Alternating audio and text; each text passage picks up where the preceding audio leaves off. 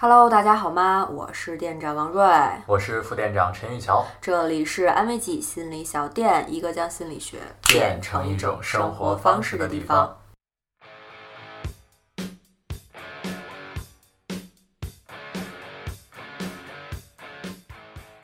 近咱们店里边新来了好几个小秘书，对，而且都是处于本科到研究生这样的一个阶段。没错。我挺好奇的是，怎么都考研了或者保研上研究生了，而不是选择工作呢？可能工作相对于学习来讲是一个更新的环境吧。是不是有一点儿还没有做好准备进入社会，承担新的身份？嗯，有可能，因为毕竟不管是从本科。科还是研究生，他毕竟这个活动范围都是在校园内，嗯，还没有完全步入社会。反正我就有一种感觉哈，本科无论是你是去读研了，还是你就业了，你可能都面临着要去涉及这个话题了，因为有可能你选择了研究生，但是你身边同学他们可能做了一个决定去工作了，对。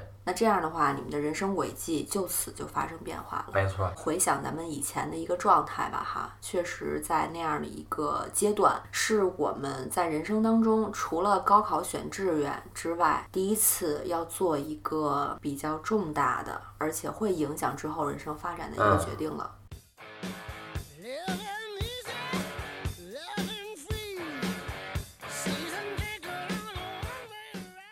所以在这样一个阶段的转换当中，我们一定是会有不适应的这种心理状态产生的。所以咱们今天就聊一聊，不管你是去考研了，还是说你进入工作了，这种不适应的状态吧，我们怎么样来去应对一下？有没有一些方法可以缓解？嗯，咱俩其实算是两条路，对，两条路，对吧？所以还是比较有发言权和代表性的。嗯，那回忆咱们当初本科毕业了之后，你是选。选择了工作，工作当时怎么就做了这么大的一个决定？因为当时我记得咱们班好像是大部分人都要不然想保研，要不然想考研，要不然想出国，就是总是有那么一种千万先不要工作的那样一种状态。所以当时你是怎么勇敢的做出这个决定了呢？其实我当时想的，有可能是不太想学习的那种 想法在里面。所以我就挺觉得有意思的一个现象哈，我们在做一些决定的时。时候可能比如说面前只有俩，我们排除了那个不想要的，对，最后选了那个相对来说可能更愿意去选的，对。但总觉得是被动的，不是一个主动的结果。当时可能被动会想说，因为不太想学习了，所以 说就选择了工作。嗯，但是也找了一个主动的理由哈。什么理由？就是我会想读研，可能也是花两年或三年。嗯，那如果工作呢，可能也是就是也如果拿这个段时间去工作，会积累两。年到三年的经验，嗯，我会觉得在社会上适应的工作经验会比读研究生获取的那些知识要重要一些。当然，我当时没有任何的判断依据啊，就是当时是那么想的，所以就做出了这样的决定。那是大四就决定了，还是什么时候做的决定？大二就决定了吧？大二就行，肯定有关系吧？没有好的工作机会早就给你准备好了。这 倒真没有，都是。那可是，虽然你那毕业之后那工作不方便说哈，但是确实听起来真的是一个特别好的机会。我当时都有点羡慕你。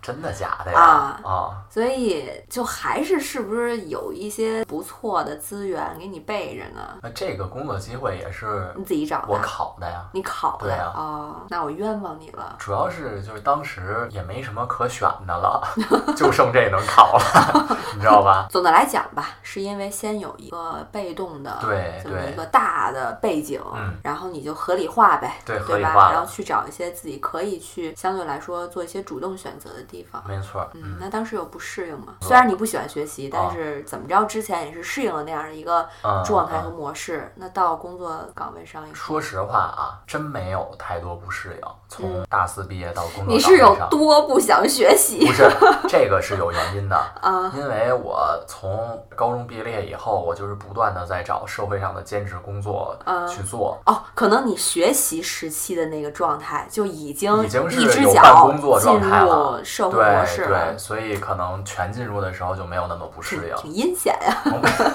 啊，偷偷摸摸干了好多事儿，当时就是为了挣钱，没想那么多。那你作业写得完吗？我当时也想挣钱来着，啊，但是完全没有时间啊，所以我作业写的没你好，绩点没你高啊，对不对？凑合来是吧？啊，对，就可能当时放的重点不一样嘛。那这可以说明你早就做好了进入社会的准备了吗？至少从大二开始就已经做好这个准备了。我觉得这个点待会儿可以放在方法里嗯好好嗯去说一下，对，对吧？嗯，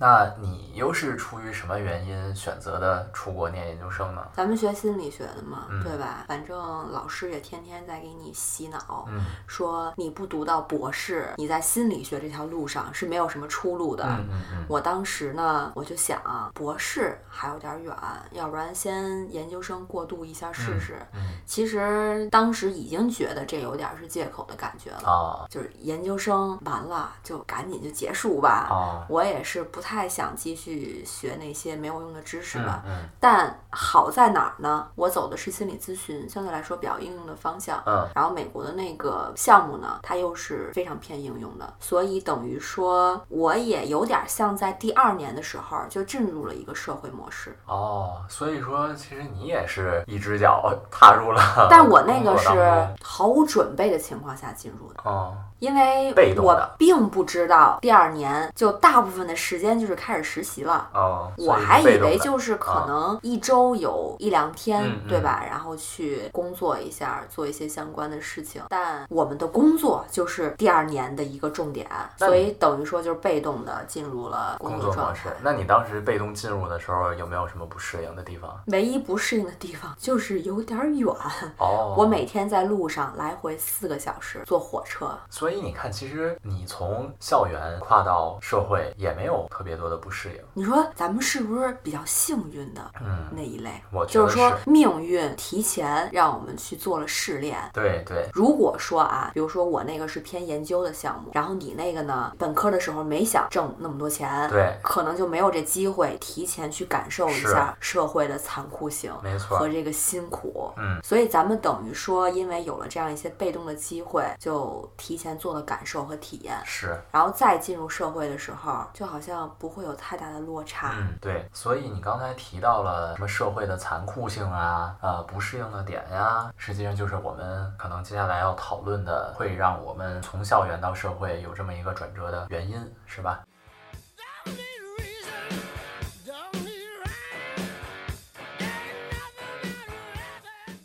我觉得我首先想到的啊，嗯嗯就是这种自由生活状态的终结。嗯，虽然说我们在学校的时候有定时定量的课和作业，可是比如说相比于我们高中时代，你不想去上这课，你可以不去呀、对，对吧？无非就是这科的成绩差一点儿，嗯，老师对你的印象不那么好。是，可是它并不影响你什么太多未来的变化和发展。对，相对来说，本科是我们初次体会真正的自由的状态的一个阶段。没错，所以进入社会以后，我们可以预料到，不管你找了一个多心仪、多高薪的工作，你一定大部分人啊都是朝九晚五的。对，又在这样的情况下，自由变成不自由了。哪还有自由啊？嗯而且咱们现在看身边去公司里或者机构里、国家单位去工作的人，都是这样的一个模式，是，所以这是可预见的嗯，自由的剥夺。没错，更何况，我们其实只有在本科那四年有相对自由的状态，在那之前，我们很多时候也是家长让我们怎么做，学校让我们怎么做，这个高考制度的压力让我们怎么做，对，也没有体会过那种真正自己为自己做主、自己去做选择的那种嗯自由感。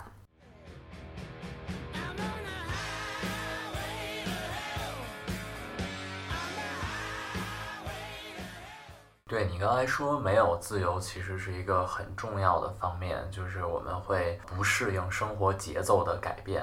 太突然了，真的对，对，嗯，另外一点，我觉得我是深有体会的，就是人际关系模式会有一种转变。这太可怕了。对，我们在大学的时候，人际关系实际上是相对简单的。宿舍的同学呀、同班同学啊、老师啊等等，可能在交流的时候也没有那么多心机，也没有那么多藏着掖着。虽然咱们那个年龄对不乏有心机的人是，但是我们相对来说，大部分时间是靠我们兴趣爱好，没错，或者说就单纯就是因为我们坐得近，或者单纯我们就是一宿舍的，所以关系比较好。对，没有那么多太多想法，说话呀、什么做事啊，也没有太多的顾虑。说白了就是没有利益关系呗。对对，都还是一张白纸。但是可能到了社会，进入到社会工作岗位之后呢，无论是跟同事之间的交流，还是跟上下级之间的交流，那一定得都是深思熟虑之后才能发表一些看法。一下人生就变得如履薄冰、小心复杂了很多，。对，因为你不知道你哪句话说的不对了，然后别人就告诉了领导，哎，他怎么这么这么说，然后就是说你无害人之心。对，但但是你不防人的话呢，真可能在实习阶段就被你就人给害 over 了，对，啊、包括什么待人接物的各种规矩啊，你都得重新熟悉一遍啊。你陪领导吃饭应该怎么说呀？你是不是应该 给领导开门啊？什么这些那些的还有酒应该喝到一个什么样的程度，是。才是最恰如其分的。对，再深一点儿，就是会有一些什么官话呀，或者说那些特别隐晦的沟通啊，你是不是都能听明白呀？嗯等等等等，就是太复杂了，跟大学比起来，简直这个人际关系太复杂了。而且它是没有过渡的。对，突然一下你就必须得学会这些，你不学会即这使些，你大四的时候下学期有时间去做实习了，对可能跟你真的进入工作之后的感觉是不一样的。因为你做实习的时候，你会觉得啊、我就是一个礼拜去三天，然后把我的事情干好了，然后人家还管饭，然后每天还给我钱，就 OK 了，就嗯满足了。而且你一直会觉得自己是无公害的小白，然后他们也不会说把你当做一个什么有利害关系的人存在。对但你一旦作为全职员工进入一家公司的时候，那根本就是不一样的。嗯，是的，这种转变太突然了。如果你并没有立即能学会这些相应的技能点儿的话，那一定是会吃亏的。或者你是进去以后才知道，原来职场是这番模样的，对，那真是凶多吉少啊。反正是肯定会栽跟头的。嗯，所以这个人际关系模式的转变吧，真的是无缝衔接的。对对，无缝衔接。就好像是你后脚还在靠什么兴趣爱好，对靠住得近作为你朋友建立的一个基础，你前脚进的那个地方，就得学会怎么尬聊了，啊真是这样。就是你每一句话和对方的每一个信息，你都要去做一个分析，啊，就想的得多一些，嗯挺累的。太累了。嗯嗯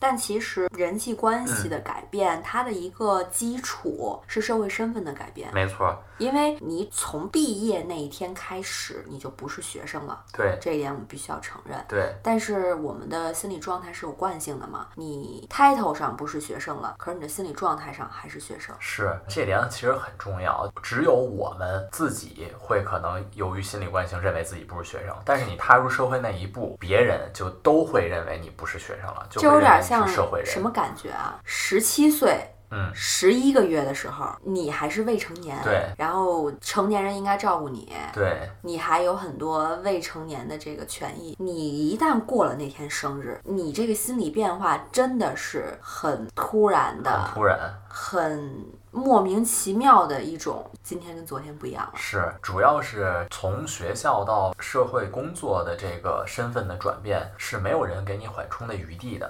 嗯，全都是认为你来上班了，那你就应该会这样这样这样，你就应该有这样的责任，你就应该对这个工作有有奉献、有付出等等等等。嗯他们不会说因为可能你心理上还认为自己是学生，而允许你去犯一些错误，或者说去允许你有一些什么样的行为，他们可能都会觉得你就是应该有更多的责任。其实说到责任这一点。我们从学生身份转换成工作者的身份的时候，我们实际上，比如说从经济上就应该是已经独立的了。嗯包括生活上，实际上也是相对会独立一些的了。至少这一天二十四小时得有一大半儿在工作或者去工作的路上，嗯可能也没有办法得到家人很多的照顾，包括自己的生活也会有规划，自己挣的工资也得有规划等等嗯，这些都得是自己多了很多的事情在你的生活当中。因为你可以是月光族，你的父母呢，也许还会资助你，对，但是你拿那钱的时候吧，你这心里是羞愧的，没错儿，是不好意思的没，错儿嗯。啊，即使你再爱你的父母，你的父母再爱你，你还是会有一种感觉是，我都我已经这岁数了，我已经挣钱了，怎么还拿父挣钱了母钱，呢？还拿父母钱，对，一定会有这种对自我的不认可在里面。没错儿。所以说，这种身份的转变带来的责任的增加，也会给自己带来更多更多要思考的事情，要计划的事情。对，所以这压力也是随着这个标签儿的变化，对转眼之间就发生了。的，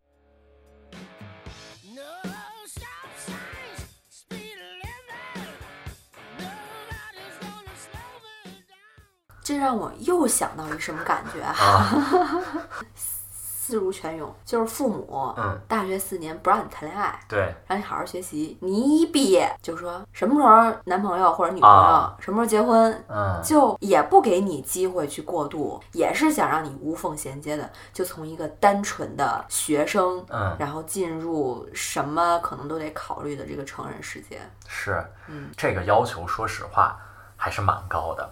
对，这种瞬间的变化，这种瞬间让你思考的更多，瞬间对自己未来要有一个规划，要对自己的人生负责，这种感觉还是需要一段时间去适应的。嗯，可惜不给那么多时间去适应。客观上就没有那么多时间。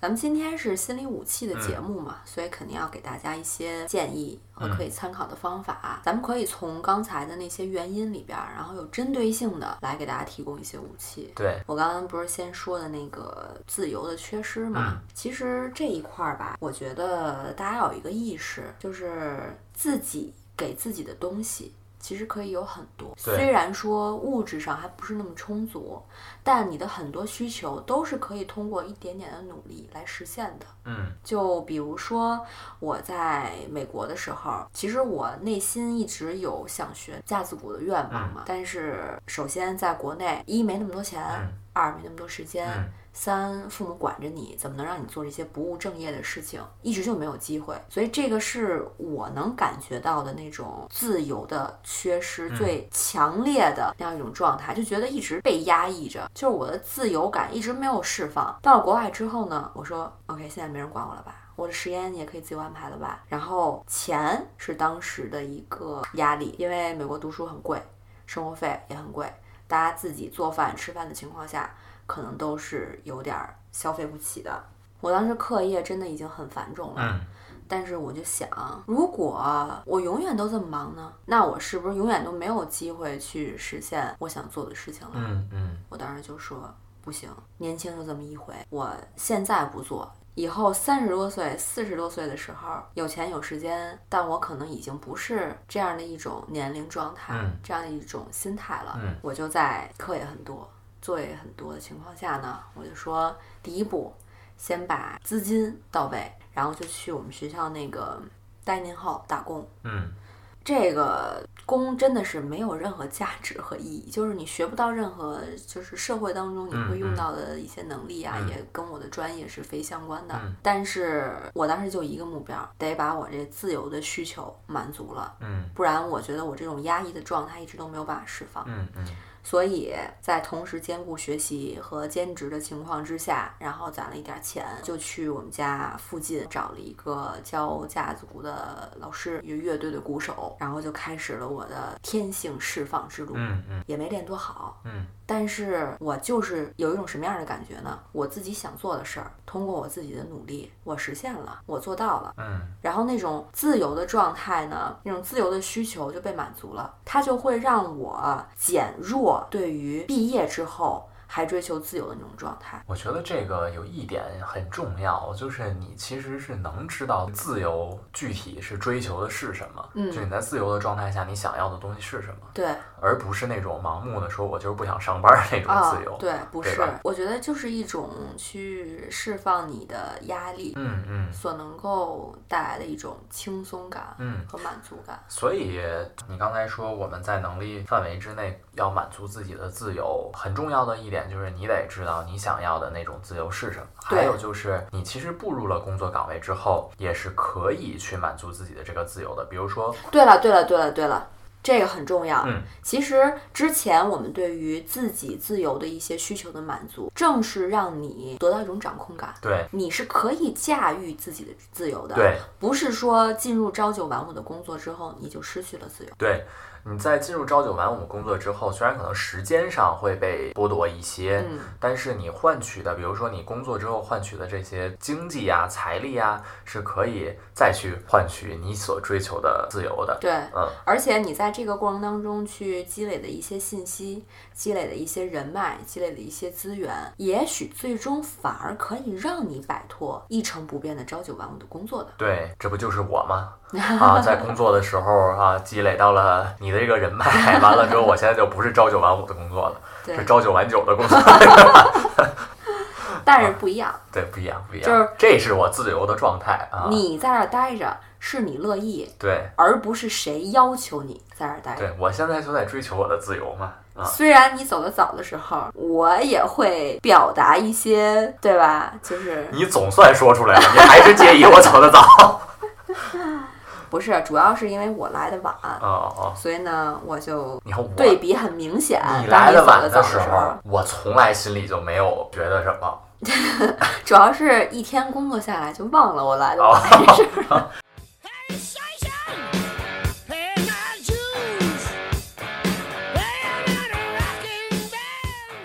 总之，什么样的状态，如果你有信心，嗯，可以为自己去创造、为自己去安排的话，这个自由最终就是属于你的，对，没错。不会因为你标签的改变，嗯，不会因为你社会环境的改变而受到很大的影响。只是我们换了一种实现它的方法，对换了一条路去实现它。你会觉得换了环境、换了人际关系，是你可以得到更多的信息，对对，去实现你想要的一个生活状态的机会、嗯途径。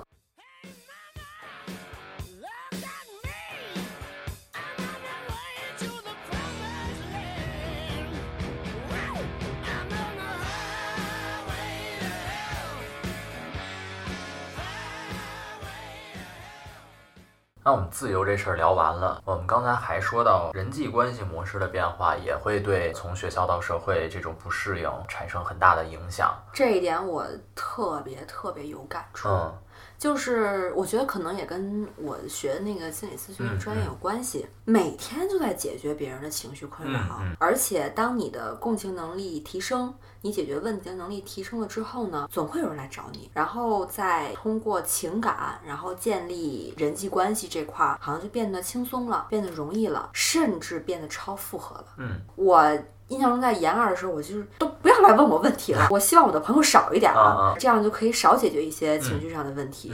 嗯然后我就开始期待新的人际关系的状态。哦我希望有一些只是聊兴趣爱好的，嗯但不去沟通感情的。哦不是因为我没有感情，而是因为这部分需求已经被满足了。嗯我希望去探索一些新的人际交往的模式。我们只聊兴趣，比如说我在波士顿的时候交了一个票友，嗯就是一块儿去看电影的朋友。嗯嗯，之后也跟你讲过，对对吧？当时呢，因为时间不够了，嗯本来是还想交一个饭友就是一起去吃饭。嗯因为波尔顿有很多好吃的嘛，嗯一个人吃怪无聊的，所以就说有一个专门可以去吃饭的人。嗯但是吃饭的时候不要跟我聊感情的问题，就是享受享受美食，当前的这个美嗯食。我还愿意听他说一些，比如说啊别的地儿的什么嗯好吃的之类的，但是就是不要再说感情的问题了。所以我就想，也许这是一个很好的方法，啊就是我们让自己进入一种期待新的人际关系模式的状态。但问题是我这不是泼冷水啊，嗯就在工作的这个环境当中，其实挺难找到你刚才描述的那样的什么票友、饭友。我还没说完呢。啊，然后就是工作状态了。嗯我记得我快回国之前，然后呢，有人说让去做一些呃讲座、嗯分享会什么的。然后我当时我不是在体验新的人际关系模式吗？我就想以前吧，总想着说怎么样能跟这个人拉近嗯。心理上的距离，怎么样能去聊一些情感上的事情。嗯。我现在我能不能只跟他谈事儿，哦只把这件事情做好了，嗯让它很有效率的发生，哦然后很有节奏的发展，嗯然后很完美的结束。我当时在整个去做这个分享的过程当中，就是以这样的一个心态来去跟大家沟通、跟大家交往的。嗯嗯嗯，然后我发现这个体验也很好，因为你有一个主要的目的，你主要把这事儿弄好了。所以这个事儿并不需要你谈心，嗯并不需要你去聊兴趣，你只需要把这个需求表达清楚，把你能满足对方的地方沟通清楚就好了。我发现他，当你把这个关系很单一、很纯粹的去经营的时候，它就可以达到它最好的效果。所以其实你的意思是我们在工作状态下只聊工作，你要享受那种只聊工作的只状态聊工作的状态。嗯，嗯这点我还是很认可的。嗯哎，其中有一个小小的问题，嗯就是我们只聊工作的状态，呃，可能也是需要一些社会的技能来辅助的。比如说，我们虽然只聊工作，但是可能也免不了有一些工作上面的，比如说客套啊，或者是呃，但是那些你完全不用走心啊。对。但是如果你不没有这些技能的话，实际上如果你不走心的话，这些技能是很好学习的啊，对，我的意思是说，是需要学习的啊。对，啊，嗯，嗯是的，就比如说该跟人家说什么样的话，就说什么样的话，对，然后该用一个什么样的状态来去对接工作，就去对接工作；该以一个什么样的能力完成你自己的任务，就去完成你的任务。嗯，但这个过程当中，你不需要把太多的情绪放在里边儿，你会享受一整个白天的无情绪卷入的状态。嗯。你会感觉到非常非常的轻松，嗯。你就是有时候想跟比如说领导搞好关系，想跟同事搞好关系，嗯。这个搞好关系是说能够让对方去喜欢你啦，嗯。甚至能有一些额外的情感交流啦，嗯。这些都是没有必要的，嗯嗯，会给你带来额外压力的。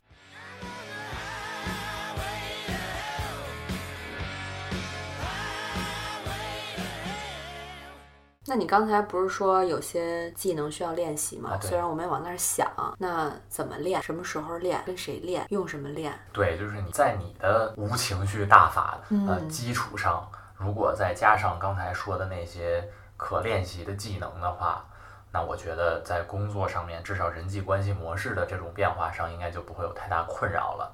那么这些技能其实就是跟咱俩刚才说的，我觉得可以在学生会的时候练。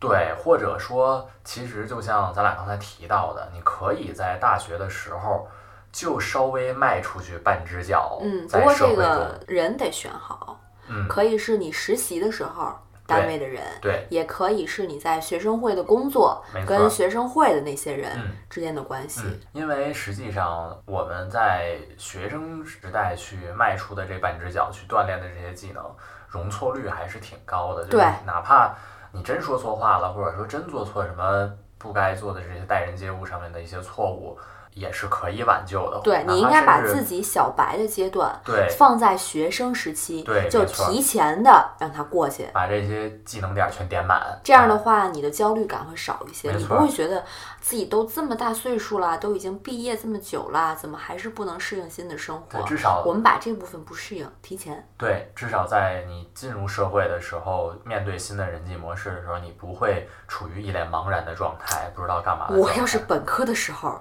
就听了安慰剂的电台，我在安，我在这个学生会里的工作，也许可以做得更好。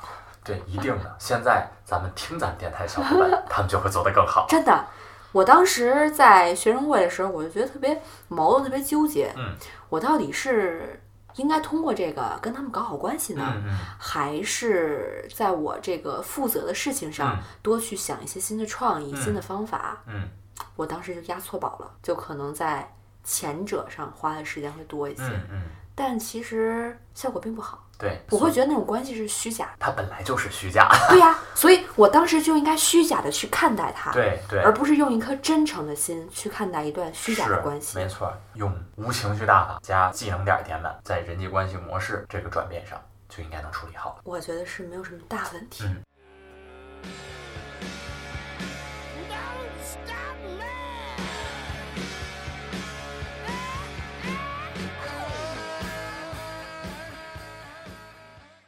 你刚才说的那个原因叫身份的转变会让自己有更多的责任感，从而带来更多的呃思想上的压力。这个问题，我有一个困惑：嗯我们是应该允许自己的惯性发生呢，还是要严格一些？因为我们经常说自我接纳、嗯自我否定一类的事情嘛，所以这儿呢是一个难点。嗯，因为如果你不允许自己的惯性，有点像否定自己、不接受自己了。但是你允许自己的惯性吧，又没办法适应这个你又会受到社会的暴击。对，所以我们怎么样找到这个平衡？我觉得哈是可以在某些方面上是允许自己的惯性。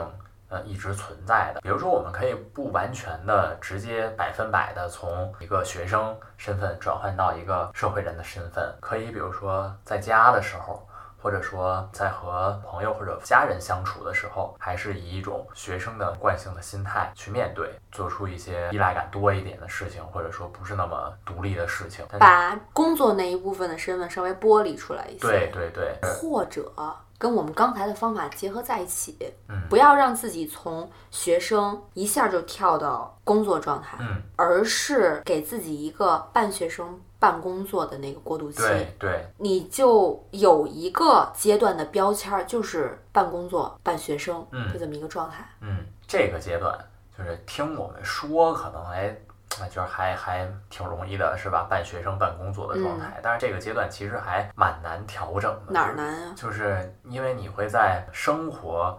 和工作来回切换，对不对？哦这种来回切换，有时候可能，比如说到了单位，你晚切换俩仨小时，可能就会出现一点点的问题。但你是塑料人吗？不，但是我是想说什么呢？我是想说，在一开始我们做这个练习的时候，是要允许自己有这样的一些迟钝的这么一个小过程的。我和你的看法稍微有一点不一样。在这个时候，如果对自己要求严格一些，嗯。也许并非是自我否定，嗯。而是真的保护自己的一种方式。我同意，我本来我们这个方法就不是自我否定，就我们这个切换的这个方法而是说，知道我们自己某一个特点，它可能会给我们带来什么危害的时候，嗯我们提前把它扼杀了。嗯，就是不要让他在，至少不要让他在工作这个场景、这个环境下出现。有惯性是本能，对，但是我们可以不让它出现，嗯我们可以努力不让它出现，对，尽快的适应新的身份。嗯嗯，这里边儿还有一个难点在哪儿啊？你刚才提到说有经济上的压力，对，和自己独立了，可能对家人是不是也有一些责责任了？任或者说可能对自己未来的想法儿或者规划肯定会越来越多，这种对未来的焦虑可能也会有，因为你一下就不是学生了，可能你在学生时代还有可能会有父母能够帮你出出主意，或者说你可以去参考一下父母的意见什么的。嗯，但是在工作这个状态下，实际上他们会更加的不了解你的工作环境。那你说这时候该怎么办呢？嗯经济压力主要是经济压力，该怎么办呢？经济压力的话，我觉得最好的办法就是做好你的规划。你这一个月挣多少工资，怎么花不太适合我。啊？对，你也知道我是一个不做规划的人，对，但是很容易就造成你到后期连饭都吃不上，对吗？嗯，所以就得交几个有钱的朋友，比如说你。是吧？但是其实我是觉得哈，最好的方法还是得有一个规划，而且我觉得你已经有进步了，你至少从一开始一点儿规划都没有，到还能分出来，比如说打车花多少，吃饭花多少，给大象买零食花多少，你算的不是我算的，哎，你接受了呀？但是算完以后，我吃饭也比以前更贵了，嗯，打车也比以前更频繁了。呃，吃饭更贵，是因为你最近这段身体不是不好吗？不是不好，是我追求更健康的生活方式了。对，所以呢，还有一条路，你批点钱，咱多发工资就合适。不是不是，我觉得呢，要从根本上嗯来解决问题。比如说，我之所以老打车，当然有一部分是因为我懒，嗯但还有一部分是因为真的住得远呀。嗯我一坐公交我就晕车，啊，你说你是不是得缩短那个在公交上的距离？合理化了，然后根本解决它的方法是什么呢？搬得近一点儿。搬得近一点儿。嗯我这不是现在就在着手做这件事情了吗？对，我能克服的那部分懒，就是好好的找一个附近合适的房子。嗯，对吧？嗯这才是真正解决问题根本的方式啊，嗯而不是强迫我去改变我自己的生活方式，每天一定要让我坐公交才行。那就是你没有办法去接受说从一周坐一天公交到一周坐三天公交这样的一个调整啊。对呀、我是说，可能有的人做了这个规划之后，他就能很好去执行啊。是吗？是啊，那就祝大家好运吧。如果哈大家是做规划可以去很好执行，那你还是尽量的在刚步入工作岗位的时候，换了一种身份，换了一种模式的时候，生活方式的时候要做好规划。如果是像你这样的，那就可以从像你说的从根源上解决一些问题。对，那就是这样。如果你是属于做规划能够很好的控制自己支出的人，嗯那你就使用这种方式。嗯，但如果像我一样做了规划之后，反而更有压力了，嗯让你更想消费了，还是从根本上去解决一些频繁支出的问题比较好。嗯，所以你搬了房子之后就会不打车了吗？不是打车费就便宜了。原来是这样。比如说我这种处理方式可以有哪些途径呢？比如你一个人住贵点儿，你可以两个人住嘛？嗯，对吧接受不了。不是，你就选一个你能接受的嘛。对，选一个能接受的方式。对，嗯，如果你都接受不了，就来安慰剂工作吧。我们一定会想办法让你接受。我们可以给大家画饼。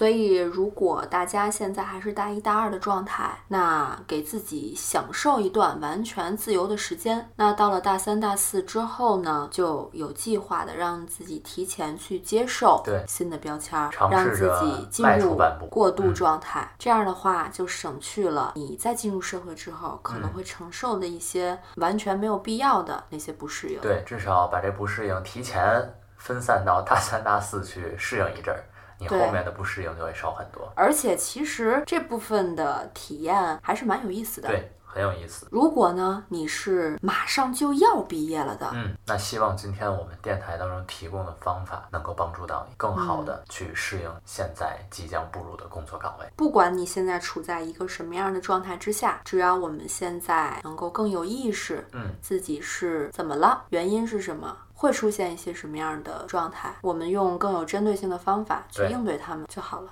没错。这些事情并没有他们看起来那么恐怖，所以大家不用担心，不用害怕。我们别的没有哈，就是心理武器比较多，所以心里难过、伤心、有烦恼的时候呢，就来听我们的电台，嗯看看是不是有一些适合你的方法，拿走免费使用。嗯，希望都能够帮助到大家吧。好啦，那今天就跟大家聊到这里，欢迎大家通过订阅我们的方式来支持我们。如果你喜欢今天的节目，欢迎给我们评论、留言、点赞，分享给你身边的朋友，支持我们做出更多更好的心理学节目。嗯，那每次节目最后呢，我们都会给大家推荐一首喜欢的歌曲。这次是来自 AC/DC 的《Highway to Hell》，讲的是主人公释放自己的天性，无所畏惧的从高速公路开往地狱的洒脱。希望大家在人生的转折路上，都能够战胜自己的恐惧，做出不会后悔的选择。《Highway to Hell》来自 AC/DC，送给大家。你刚才说，就是我为什么选择工作而不选择考研这事儿吧？我觉得你肯定有没告诉我。我我我但刚才真想了一下，还确实有一个小原因没说。啥呀？就你说到你出国的时候，嗯，我想的就是因为没钱，真的。但凡但凡那会儿家里比较富裕，或者说能拿出点钱来，我还真就能考虑考研这事儿。考研啊？你说出国的研？呃，对，或者在国内也一样的，就是都会嗯交学费而不是挣钱。啊，啊，所以所以一切都是命运的安排。对你看我们在大学的时候，也基本上都是路人，对但是结果就是各自的发展的这个路径，也都不一样，最后不知道怎么就绕了个圈儿，就就碰上了哎对。是吧？你看你好像，我工作，这中间一点交集没有，对啊，对，后来突然一下就是这种安排。对，所以做好自己的事儿，就